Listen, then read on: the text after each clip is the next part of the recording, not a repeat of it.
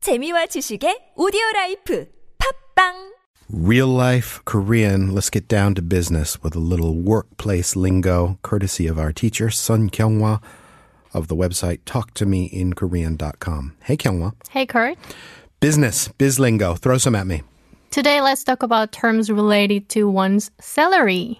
Salary. Yes. 월급, right? That's right. When we talk about one's paycheck or monthly salary, we most commonly use the term 월급, Do Koreans tend to get paid by the month, by the week, or twice a month? mostly by the month. Really? Yes. So you get it all in one nugget at the end of the month. That's right. I think most Americans are used to getting paid either by the week or every two weeks. Oh, that's why month, I mean, weekly pay is a common term. Yeah, yeah. Weekly Ah. paycheck.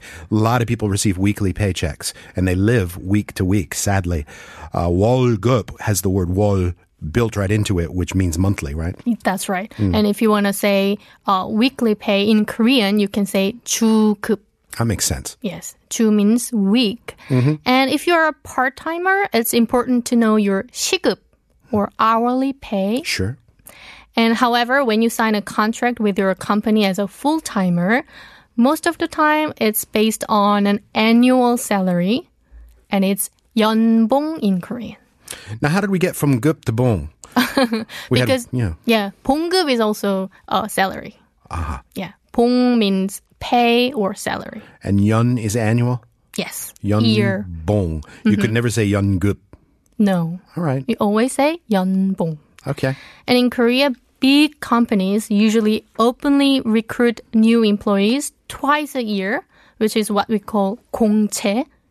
공개 open 채용 recruitment. So we call it 공채. And the starting salary of those big companies is usually made public. And the starting salary is called 초봉 in Korean. Bong, we just talked about cho. That's the same cho in as like uh, wangchobo, That's right. I covered- beginner, starting. Yes. Cho meaning beginning. Back in January, I covered it. And while I was talking about the beginning of the year, 연초. Yes. And 초봉 is what you get the first year. And every year, your 연봉 will hopefully go up after negotiations. And an annual salary raise is called 연봉 인상 in formal Korean. Yes. An annual salary negotiation is 연봉 협상. 협상.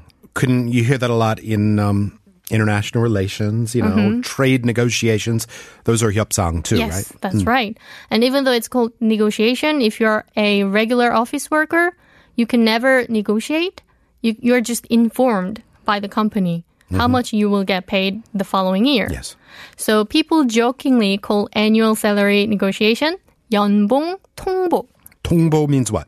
notice or notification. Okay. So you cannot actually converse. You just, ah, okay, and then you sign it.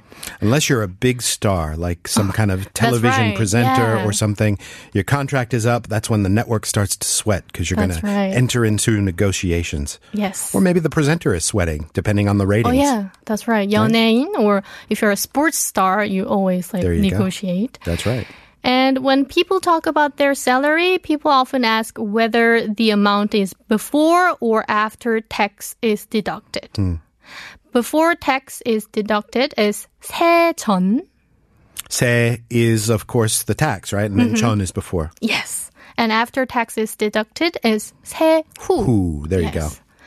And the amount of money you actually receive after tax is called 실수령액. I hear shilsu and I, I hear like mistake, but that's not what's going on here. That's right. It's um you have to separate after 실. So 실. 실 means actual and 수령 means receive and 액 means the amount of money. Like kumek, Yes. ek by itself. That means a, an amount of money. All right. So now you are in tune with your chobong and your uh, hyopsang and all the other things you need to uh, start bringing home the bacon from your workplace. That'll be good for today, Kyung. I'll see you again tomorrow. I'll see you tomorrow.